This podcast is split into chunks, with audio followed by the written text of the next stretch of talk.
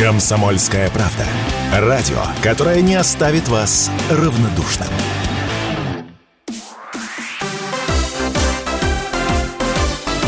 Новости спорта.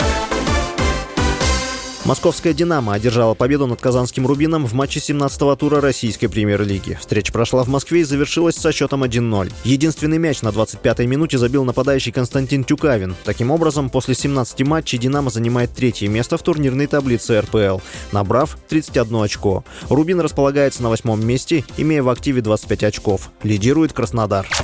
Российский нападающий Арис Александр Кокорин забил два мяча в матче чемпионата Кипра с АЭЛом и помог своей команде одержать разгромную победу. Игра 13-го тура завершилась со счетом 4-0. Кокорин открыл счет на 39-й минуте и потом забил на 66-й. Арис с 29 очками поднялся на первое место в турнирной таблице, опередив по дополнительным показателям Апоэл и Пафос. Кокорин в прошлом сезоне был признан лучшим игроком чемпионата Кипра, а также помог Арису впервые стать чемпионом.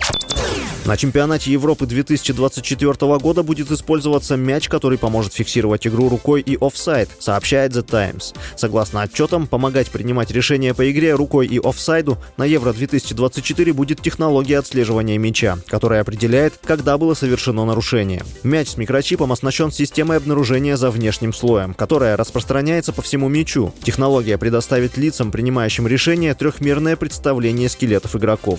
При этом можно будет точно определить, в каком какую часть тела попал мяч. Скорее всего, технология будет часто использоваться в случаях, когда мяч попал в руку, в штрафной и может привести к пенальти. Однако она не будет приводить к обязательной отмене решений, принятых официальными лицами. С вами был Василий Воронин. Больше спортивных новостей читайте на сайте sportkp.ru